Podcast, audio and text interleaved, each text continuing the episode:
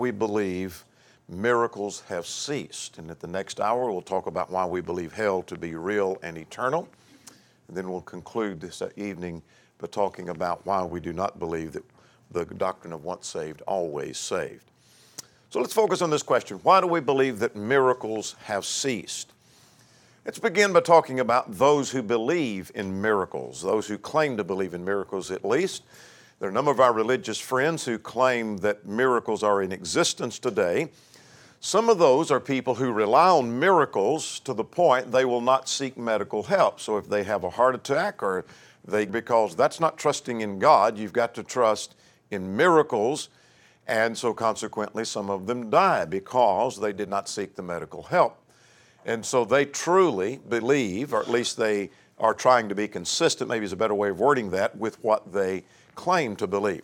There are others who believe in miracles and then they'll seek medical help. They'll go to the doctor.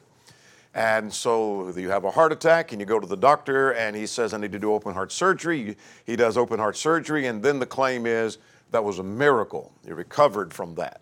And so God working through the medical field is called a miracle in their book. And then there's some who have faith healing services. Not all who claim to have uh, miracles today will have some kind of faith healing services. Uh, one of the more notable is that of Oral Roberts. Here's his picture over here on the small picture on the side. It's Oral Roberts having one of his faith healing campaigns.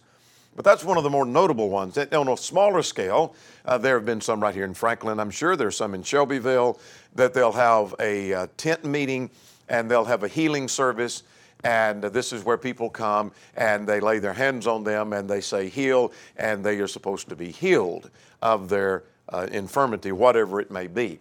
All of those, though, believe in Holy Spirit baptism for believers today, just as the apostles had. So, the same measure of the Spirit the apostles experienced, that Holy Spirit baptism, they claim it's for believers today. So let's begin by talking about what a miracle is. That's important. If we talk about miracles, have miracles ceased? Let's define a miracle. Because that term is used rather loosely in, in religious conversation today, even among Christians sometimes, something amazing happens and we say, well, that was a miracle. Um, and yet we're using biblical terms in non biblical ways. So let's define a miracle. W.E. Vine says that a word that's translated miracle means the work of a supernat- work of supernatural origin and character, such as could not be produced by natural agents and means. It is a work of supernatural measure that is not duplicated by some natural means. Now, we'll give some illustration of that here as we go further. I want to suggest to you that when we talk about miracles and miracles ceasing, it's not a question of God's power or God's working. Quite often, in discussion with those who believe in miracles today, they charge that we do not believe in the power of God. You question the power of God. You don't believe God's working today. It's not a question, is God working today? It's not a question of God's power. And I'm going to demonstrate that as we go further. I want to show you something on the side that we may label as providence, God working through natural means, and on the other side, God working supernaturally, and yet the same thing occurred. On both sides, we have the birth of a child. On both sides, we have the controlling of the weather. Let's take the birth of a child. You remember, Samuel's birth was in answer to prayer, 1 Samuel chapter 1. And the birth, no indication there was anything supernatural, like a virgin birth, for example, but rather a birth of a man and a woman having a child. That's all that seems to be. There's nothing in the context to suggest there was some miraculous measure like, again, a virgin birth. But then on the other side, we have the birth of Christ. Obviously, that was a virgin birth. Now, there is something supernatural about that. There's something that's contrary to nature. So, on the one side, you have that which is uh, natural means, and on the other side, we have that which is supernatural. Well, over here we have a weather change, and over there we have a weather change. Over here, what we have is the case of Elijah praying that it wouldn't rain and praying that it did rain, uh, would rain, and it did. That both of those occurred. You say, I think that was a miracle. Well, maybe it was, but here's my reason for thinking it wasn't a miracle. That's mentioned in James chapter 5 as an example of the power of prayer. The effectual, fervent prayer of a righteous man avails much, verse 16. His illustration of the power of prayer is the example of Elijah. So that seems to be a case of, of God's providence, God working through natural means of changing the weather. God could do that today. But in Matthew chapter 8, where Jesus calmed the storm, that was obviously a miracle, a supernatural event. So, my point is that it's not a question, is God working? Oh, yes, God's working. Is God involved in the birth of every child? He certainly is. But not every birth of a child is miraculous like the virgin birth. Can God control the weather and answer to our prayers? Can things be changed? Maybe a storm coming through. We pray that we'd be safe and the storm passes on and, and no damage is done. Could that be God's power in uh, the changing of the weather? Certainly so. That comes under the matter of natural means and the act of providence. But here's a question that we've asked numbers of times, and it's not original with me, but in discussion with those who are of this concept that miracles are present today, that do you think God has the power to make a woman out of the rib of a man like he did in Genesis 1 and 2? And the answer is obviously going to be, well, sure I do. But then does that mean he's doing it today? Well, no, he's not doing that today. Well, then you don't believe in the power of God, do you? Oh, no, I believe in the power of God. I just don't believe he's doing that. God has the power to make a woman from a rib, but he's not doing that today. It's not a question of his power. It's not a question of his working. That's just something he's not doing anymore. So let's raise the question why do we believe that miracles have ceased? So here's the first reason because the, there was a purpose miracles has been accomplished. There is no need for miracles. There was a purpose for the miracles. First of all, I want to suggest to you that they were not for the betterment of mankind. Some have the idea that the working of miracles was merely for the betterment of mankind. Feeding the 5,000 and the 4,000 was merely trying to feed those who are hungry. And healing people was merely to try to make people better. I argue that that's not the case because not all people were fed. There were 5,000, there were 4,000, but there were more people who needed food than 4,000 and 5,000. Why wasn't the whole world fed? Because Jesus had the power to do that. The same thing with healing every person that was ever sick. Every person that was ever sick or ever dead could have been raised, but that wasn't the case. It wasn't for the betterment of mankind. The purpose of miracles was for the confirmation of the message or the claim. When Jesus claimed to be the Son of God, he could work a miracle and give evidence of his claim. The same thing with the apostles is they're preaching the deity of Christ, they could give evidence of that. Let's open our Bibles to the 16th chapter of the Gospel of Mark. Mark 16 beginning at verse 17. The text says, These signs shall will follow those who believe. They will take up serpents, and if they drink any deadly thing, it will by no means hurt them. They'll lay hands on the sick, and they will recover. So then, notice at verse 19, after the Lord had spoken to them, he was received up into heaven and set down at the right hand of God. And they went out and preached everywhere, the Lord working with them and confirming the word through the accompanying signs. The very signs just mentioned earlier in the context. So it was for the confirmation of the word. Now, Hebrews chapter 2, 3, and 4 says the word has been confirmed. So, a word and a message that has been confirmed doesn't need to be confirmed again and again and again. And so that's like going to the notary public and they're confirming this is your signature. Once you've done that, you don't need to do it again and again and again and again and again because it's already been confirmed. So the message has been confirmed. Another purpose for miracles was revealing the Word. Let's go to John chapter 16. As you're turning to John 16, let me remind you that John chapters 13, 14, 15, and 16, and 17 go together as a unit of chapters where Jesus is in discussion with his disciples. And here is a promise that he makes to them in John 16 and in verse 13. However, when he, the Spirit of truth, is come, he will guide you into all truth. And he will not speak of his own authority, but whatever he hears, that will he speak, and he will tell you things to come. Now let's jump over to uh, go back to chapter 14 now, John chapter 14 and in verse 26.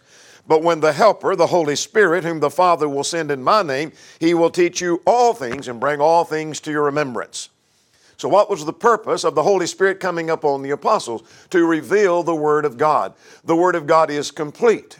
It is complete. God has given us all things that pertain to life and godliness. 2 Peter 1 and in verse 3. The word has been confirmed, and consequently, we have the complete doctrine. Notice what Jude, verse 3 says. Let's go to the book of Jude, verse 3. Notice he said that the word uh, was once delivered to the saints. I have found it necessary to write to you, exhorting uh, you to contend earnestly for the faith which was once delivered unto the saints. So the Word of God has been revealed. The Word of God is complete. Furthermore, and we'll say more about this in a moment, so I'm just going to quickly pass on this point that the purpose of um, the miracles on the household of Cornelius was to prove that the Gentiles are gospel subjects. We now know the Gentiles are gospel subjects. So the purpose indeed has ceased. All right, let's move to another point. Holy Spirit, we can work miracles, has ceased. The claim is we have Holy Spirit baptism today, and therefore we can work miracles today because we have that empowerment of the Holy Spirit. But let's notice the Bible teaches that Holy Spirit baptism has ceased. There are two cases of Holy Spirit baptism in the New Testament. Some think only one, and if that's the case, then that even minimizes uh, any example of that. But I think there were two, and we'll talk about those two in just a moment. Let's start with case number one, and that is the apostles. Let's go to Acts chapter 1 and notice in verses 4 and 5. Notice in Acts chapter 1, at verse 4 and 5, the promise of Holy Spirit baptism was given to the apostles. And being assembled together with them, that is the apostles, mentioned earlier in the context, notice at verse 3, uh, 2 and 3, 2 mentions the apostles. The being assembled together with them, he commanded them not to depart from Jerusalem, but wait for the promise of the Father, which he said, You've heard of me. Now, verse 5. For John truly baptized with water, but you, that is, the apostles, shall be baptized with the Holy Spirit not many days from now. So the promise was given to the apostles. It wasn't given to everyone, but it was given to the apostles. Well, let's go now to Acts chapter 2 and notice that the apostles were the ones who received Holy Spirit baptism. If you're so disposed to mark things in your Bible, I encourage you to mark some things beginning at verse 26 of chapter 1 for future reference when you talk to someone about who received Holy Spirit baptism in Acts 2. the argument is the 120 that were gathered in the upper room in chapter 1 received Holy Spirit baptism. And they, the, those who argue the Holy Spirit baptism for today, they go to Acts 2 and say, those who received it were the 120 disciples that are mentioned in the previous chapter. You'll remember from your English class that a pronoun refers to its nearest antecedent. So let's now notice in Acts chapter 1 and verse 26 that they gave forth their lots, and the lot fell upon Matthias, and he was numbered with the 11 apostles. You might underline that word apostles in your Bible. And now, remember, chapter division is given by man. So the next sentence is, and when the day of Pentecost was fully come, they. They who? Who's the they refer to? It refers to the nearest antecedent. It refers to the apostles. They, the apostles, were all with one accord in one place. And suddenly there came a sound from heaven as the rushing of a mighty wind, and it filled all the house where they were sitting. They who? The apostles that we just talked about, chapter 1, verse 26. And there appeared upon them cloven tongues like as a fire, and set upon each of them, that is the apostles. And they were all filled with the Holy Spirit and began to speak with other tongues as the Spirit gave them utterance. Obviously, we're talking about the apostles. It was promised to them. They received Holy Spirit baptism in Acts chapter 2. Now, what was the purpose for the Holy Spirit coming upon the apostles? It had a purpose. What was that purpose? It was to reveal truth. We've already read from John 16 into verse 13. To show them things to come, same verse we read a moment ago from John 14, to teach them all things and bring all things to their remembrance. That has been accomplished. So it came upon the apostles for what purpose? To reveal truth, to confirm the message. Both have been accomplished, and consequently, then, no, there is no need for Holy Spirit baptism today. But let's go further. There is a second case of Holy Spirit baptism, I think, and that is the case of Cornelius. So if one argues, well, I don't think that's a case of Holy Spirit baptism, all right, then, then we just mark that one off. That doesn't even come to play then on the discussion of whether miracles are present today. But I think it does come to play because it is a case of Holy Spirit baptism. So let's raise the question Did Cornelius receive Holy Spirit baptism? And let's look at some examples or some passages that'll help us with that. Let's go to Acts chapter 10, the case of the conversion of Cornelius. And I want you to notice some expressions that would indicate that what he received was the same measure of the Spirit that the apostles received. Look at verse 45. Then those of the circumcision who believed were astonished, as many as came with Peter, because the gift of the Holy Spirit had been poured out on the Gentiles also. There was something that happened to the Gentiles that was much like what happened to the apostles. You say, Well, I'm not convinced. Well, let's go further. Look at verse 47. Peter said, Can any man forbid water that these should not be baptized who have received the Holy Spirit just as we have? The King James says, as well as we. They received the Holy Spirit just like we did. Seems to be the same thing, doesn't it? Well, now let's go to Acts chapter 11.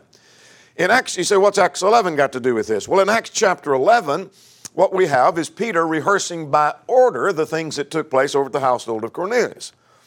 So I want you to notice in Acts chapter 11 and in verse 15 now.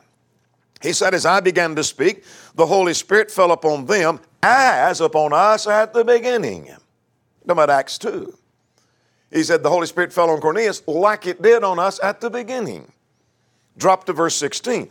Whatever took place there at the household of Cornelius reminded Peter of the events of Acts 1 and Acts 2. For he said, Then I remembered the word of the Lord, how that he said, John indeed baptized you with water, but ye shall be baptized with the Holy Spirit. He's recalling that promise of Acts 1 of Holy Spirit baptism on the apostles. Whatever took place at the household of Cornelius, he said, I thought about that promise given to us. That's what I remembered. Now look at verse 17. If therefore God gave them the same gift, King James says, a like gift, he gave them the same gift even as he did unto us. Now there's a third text where Peter tells about those events, and this is at that discussion in Jerusalem in Acts chapter 15. So let's go to Acts 15 and look at verse 8, where he said, God who knows their hearts acknowledged them by giving them the Holy Spirit, just as he did to us. Well, I'm convinced that's sufficient evidence to say he received Holy Spirit baptism. Well, whatever it was that he received, what was its purpose? If you don't mark anything about the conversion of Cornelius and the Spirit coming up on uh, Cornelius, I want you to go with me to Acts chapter 11 and in verse 18 and mark this because this was its purpose. When Peter rehearsed the matter from the beginning and told him, here's what took place, the conclusion of those in Jerusalem who heard the message did not say, Well, now we know that all believers in all ages are going to receive the Holy Spirit. That wasn't their conclusion. Their conclusion wasn't since they received the Holy Spirit before they were baptized, we must conclude he was saved before he was baptized. That wasn't their conclusion. Here was the conclusion. Look at verse 18. When they heard these things, they became silent and they glorified God, saying, Then has God also granted to the Gentiles repentance unto life. What his conclusion was, their conclusion was, that now proves that Gentiles are now gospel subjects and the gospel can go to the Gentiles. So that was the purpose of it coming on the household of Cornelius. Now let's talk about what those who had Holy Spirit baptism could do. Now, we're not going to go through every passage. I just want to list these. If we need to go back and look at these later, we can do that. But for example, they could speak in other tongues. Now, what does that mean? That means they spoke in another language. Every man heard each one speak in his own language wherein he was born, Acts 2 6 and 8. So it was not that they could speak ecstatic jibber jabber, not knowing what they were saying, but they could speak an intelligible language that they had not studied. For example, I cannot speak Greek, I cannot speak Hebrew, I cannot speak German. But if I had the miraculous measure, the idea of speaking was speaking German, I could speak that language having never studied that. That was the idea of speaking in tongues. But furthermore, they could heal those that were lame, like the lame man, which was a notable miracle according to Acts chapter 4. They could also do this. They could strike one dead. I don't mean they could shoot him, but they could speak and consequently they fall dead, like the case of Ananias and Sapphira. Peter said, You're going to drop dead because of what you did. And they did. That not only that, they could raise the dead, like Dorcas or like Eutychus. They could speak and raise one from the dead. Here's something else they could do. They could strike one blind. Not talking about throwing accuser of the someone's eyes, but speaking and saying you're going to be blind because you are an opposer of the truth, like Elymas in Acts chapter 13. They could speak without taking thought. You see, those who claim Holy Spirit baptism, they don't need to sit in an office and in a study and uh, begin to prepare their lessons. There is no need for that. There's no need to take thought because God would give those who had the Holy Spirit baptism both how and what they should speak. They could impart miraculous gifts. The apostles who had that measure could lay their hands, according to Acts chapter 8, upon someone else, and they receive a measure of the Spirit, miraculous power. There is no indication that power could be transferred from that point forward. That's what those with Holy Spirit baptism could do. Now, today, there is just one baptism. Now, we're arguing that Holy Spirit baptism has ceased. And why do we say it ceased? Because the Bible says in Ephesians 4 and verse 5, there is one Lord, one faith, one baptism. Now, there are those who believe in Holy Spirit baptism. They believe and practice water baptism. Maybe not for the remission of sins, but they're practicing water baptism. And they believe in Holy Spirit baptism. I want to show you these are not the same. They differ in the element, they differ in who administers it, in the nature of it, and its purpose. How so? In Holy Spirit baptism, the element one is baptized in is they're baptized in the Holy Spirit. They're overwhelmed with the Spirit. Where on the other side, the element is water. They're immersed in water, Acts 8 in verse 38. That's not the same thing. Who administers that? Well, Jesus would administer Holy Spirit baptism, John 1 33. But men administer water baptism. So they differ. The nature, this one is a promise. No one was ever commanded to be baptized with the Holy Spirit. It was promised to them. It was never a command. Water baptism isn't a promise, it's a command. It's a difference. And furthermore, what was the purpose? This is to reveal truth. That one is in order to be saved, Mark 16 and in verse 16.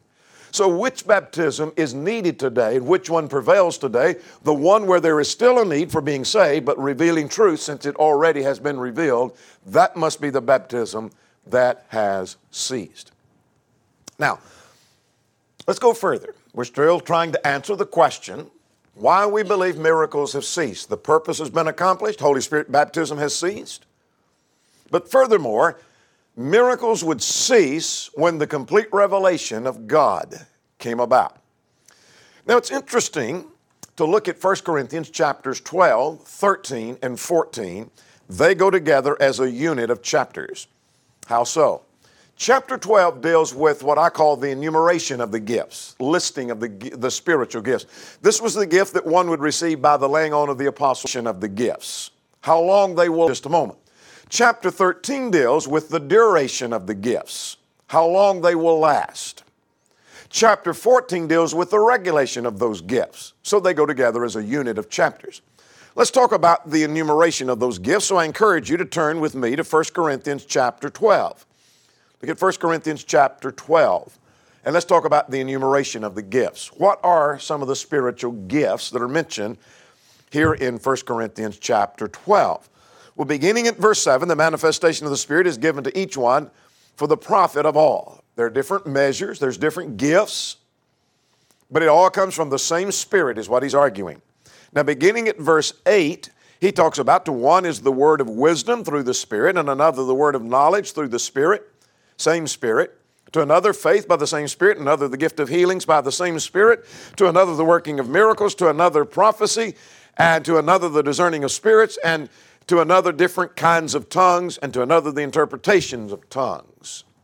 And so we have nine gifts that are mentioned here. Our purpose is not to analyze each one of those, but these were all miraculous things. This faith was a miraculous faith. This word of knowledge was miraculous knowledge. The same thing with wisdom. Obviously, prophecy, discerning of spirits, interpretation of tongues, the working of miracles, those are miraculous gifts. But the question for our study is how long would those last? Chapter 13 deals with the duration of those gifts. So if you're so disposed to mark, you might want to get some things in Mark, 1 Corinthians chapter 13, if this is not already marked in your Bible. Let's notice beginning at verse 8. At verse 8, he says, Love never fails. That was what was lacking in the church at Corinth. And that's the reason they were having division over the spiritual gifts is they were lacking in love. Love never fails, but whether there are prophecies, they will fail. In other words, prophecy is going to come to an end. Then he says, whether there are tongues, they will cease. Tongues are going to stop. Miraculous tongues. He just talked about miraculous tongues and prophecy, both of which are miraculous. And then he says, and whether there is knowledge, it will vanish away. That miraculous knowledge is going to cease, the knowledge that was mentioned in chapter 12. So, whatever he's talking about in chapter 12, those miraculous gifts are going to, how's he use, what words does he use? Fail, cease, and vanish away. When will that take place? Well, he mentions at verse 10 when that which is perfect is come, then that which is in part will be done away. Now, obviously, our religious friends who believe in miracles, when they have a debate on this subject, they'll go to this and start with this passage. You say that's a strange place to start. Not when they twist the passage, because they think the perfect is the perfect Christ, that prophecies and tongues and knowledge will cease and vanish away and fail when Jesus returns. So until then, we have miracles. Well, now let's raise the question what is that which is perfect? Notice it says that which is perfect and not he who is perfect. But what is that which is perfect? We'll let the context define that for us. Let's take that word perfect. The word perfect, and these are lexicographers who are authorities in defining the language. They're not commentators, they're lexicographers, like Webster would be to our language. And so here's what they say the word perfect means Thayer says it means brought to its end, finished, wanting nothing necessary to completeness, perfect. He says this word perfect means complete, not flawless, but perfect. By the way, let me footnote, we're commanded to be perfect as God is perfect. Matthew 5. Remember that? Verses 44 to 48. It's not talking about being flawless, like God is flawless, but God sends the rain on the just and the unjust. He's good to everyone. So we should be the same. We're to, we're to be perfect. That is, wanting nothing necessarily to completeness. Complete. Vine says it means signifies having reached its end, finished, complete, and perfect. Complete, strong. Liddell and Scott, complete, perfect, entire. I am not aware where the term perfect is used in the New Testament in the sense of flawlessness. It may be, but I'm just not aware of that. Every passage that I know that uses the word perfect, it always has reference to completion being complete. And that's how it's used here. That's what the authorities say that word means. But let's see that from the context. We talk about something being in part in contrast to that which is complete. We understand that from this pie chart that you have a part of that pie or you have the complete pie if you shove it back in. And so there is a difference in that which is incomplete, a part or a portion, and that which is whole. Now let's see in the context. Let's let the Bible define itself. What is it that is in part or incomplete in contrast to that which is complete? Let's go back now to our text in 1 Corinthians chapter 13 and look at verse 9. Love never fails, but whether there are prophecies, they will fail. Whether there are tongues, they will cease. Whether there is knowledge, it will vanish away. Now, notice particularly two things there is knowledge and prophecy. That has reference to God's revelation. We know in part and we prophesy in part. Our knowledge, the prophecy, is incomplete. So here is partial knowledge, partial prophecy. But when that which is complete or perfect, that is, that which is incomplete is God's revelation, so the complete must be God's revelation as well. Because he's comparing something incomplete with something that is complete. It doesn't make sense to talk about the incomplete revelation and then the flawless Christ returning. Let's see, let's put that on for size and see how that works. Notice up here at the top that the perfect must be of the same nature as that which is in part. No one would talk this way. You'd think they were crazy if someone said, You know what? I've been working out here on the job site and I've got a partially full wheelbarrow, and if I keep at it, I'm going to have a completely full coffee cup. You'd say, What? Wait a minute, I missed. What, what, what did you say?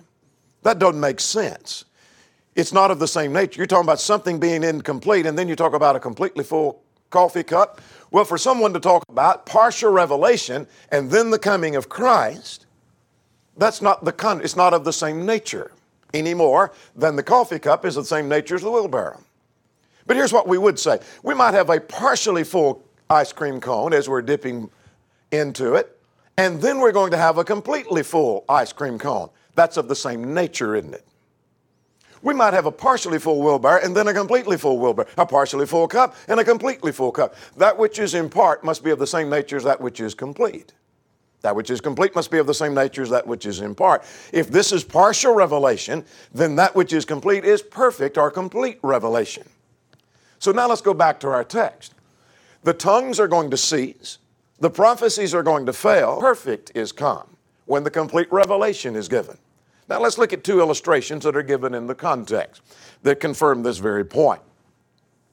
Notice at verse 11, we just dropped off at verse 10. Here are two illustrations that I didn't dream up. Paul put this in the text itself. And notice what he says at verse 11 When I was a child, I spoke as a child, I understood as a child, and I thought as a child. But when I became a man, I put away childish things. Now, notice that the one on the one side over here, you have when I was a child, he said, when I was a child, I thought as a child, behaved as a child, and understood as a child. But then when I became a man, this person here is the same one that was immature here. Now he's mature. You don't talk about when I was a child, I behaved like a child, but then when I got a dog. What does that have to do with it? That doesn't make sense.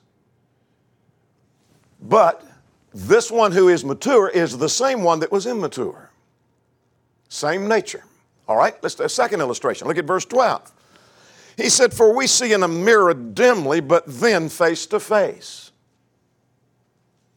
First century mirrors, I am told, and I've seen pictures of them from, I think I remember Ferrell Jenkins demonstrating one at a lecture one year, that first century mirrors would be like looking into the shiny fender of your car or maybe the window of your car where you can see your reflection, but it's not a clear picture. Not like looking in our modern day mirrors. And so here is this dim image. I see something, but then he says it's like seeing face to face. The same one that's being seen in the mirror is the same one you're seeing face to face. That is incomplete knowledge, that is incomplete vision with complete vision. That which is imperfect is of the same nature it cease when the complete revelation has come we have the complete revelation. God has given unto us all things that pertain to life and godliness. 2 Peter 1 and in verse 3. Now let's talk about that there's no evidence of miracles today. One of the reasons we say miracles have ceased is because there is no evidence of miracles today. You say, well, what do you mean by that? Well, here's what they could do they could speak in tongues they never studied. Now, today people make that claim and they'll claim to speak in tongues, and it's ecstatic jibber jabber.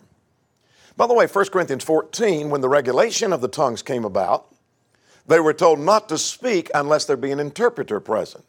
Isn't it interesting? If you've ever been to one of the Pentecostal um, charismatic meetings, they'll be over one speaking in tongue over here, one speaking in tongue over there, and there's not an interpreter who's telling them, here's what that means. I've asked some of them before. I ran into one at a bookstore one day, and he was, she was speaking in tongues. And I said, um, do you have the gift of tongues? She said, Yes, I do. And I said, That's great because I have the gift of interpretation. So speak in tongues for me. And she did. And it was a static jibber jabber. And I said, Here's what that means. It means, I said, Do you know what it means? She said, No, I don't know what it means. I said, You're saying you're trying to deceive us and you're lying to us. Oh, no, I didn't say that. How do you know you didn't say that? You didn't. You don't have an interpreter. You're supposed to have an interpreter, and I am an interpreter. I'm telling you, you said I'm lying to you. Well, then she decided she didn't need to speak in tongues. My point I want you to see is they could speak in tongues, not hystatic jibber jabber, but what they could do was speak in a language they have never studied. So here is someone who shows up and they, they uh, speak German. We need someone to speak to them and communicate to them. You could miraculously speak in German having never studied the language at all. But that's not all. They could do wonders and signs, Acts 2 in verse 43. That's miraculous things. They could heal the lame. They could strike one dead, as we've already mentioned. They could heal everyone. They could raise the dead. They could strike one blind. They could speak without taking thought. They could do all of those things. And I've challenged some of them when they claim to work miracles. I'll tell you what, let's, uh, I know someone that's, that's lame. I know someone that's sick. I know someone that's, that's ill. You go heal them, and I'll preach your doctrine the rest of my life. Raise the first one, but I'll raise the second one. Let's do that. Let's go raise the whole cemetery. Oh, no, we can't test God now. We can't do that. But those who could work miracles could do those things. When, when I talk to some of you know, um, most of you probably know this, but some of the young ones maybe never have dealt with someone who believes this. That you don't ever hear of them saying when they say, Well, I saw a miracle. Have you ever seen a miracle? Oh, yeah, I've seen miracles. You have? Well, tell me about your miracle you've seen. Well, they never tell us, I saw a man struck blind because he was a false teacher. They never say, I saw one struck dead, or I saw, I saw someone who is lame from their birth, I saw them walk again. What they say is, I heard about a case over somewhere else and they were healed. That's your case. You, you, didn't actually see this. You didn't, you say there was a miracle, but you didn't see someone that you knew was lame and couldn't walk and they suddenly walk. Uh, you didn't see someone was on their deathbed, they rose up and began to, to, to act again. No, I didn't see that. But they know there are miracles that are present. Can those who make this claim do the very same thing? There's no evidence of miracles today. So, why do we believe that miracles have ceased?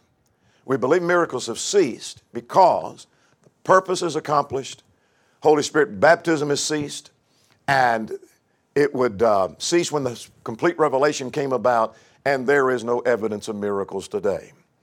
It's a fair proposition, I want to suggest to you on that last point as we conclude. When someone makes the claim, I believe in Holy Spirit baptism, I believe in miracles today, to ask them to perform a miracle. And it's fair to ask them to perform a miracle on someone that you know. I don't want them to bring someone in they claim is lame and they lay hands and suddenly stands up and walks. I want to take them to somebody that I know that is lame or ailing or have serious health problems. You lay hands on them and let's see them be healed. You raise the dead. You work the kind of miracles the apostles worked, and then we'll believe that doctrine. That's why we believe miracles have ceased. I appreciate your attention this morning.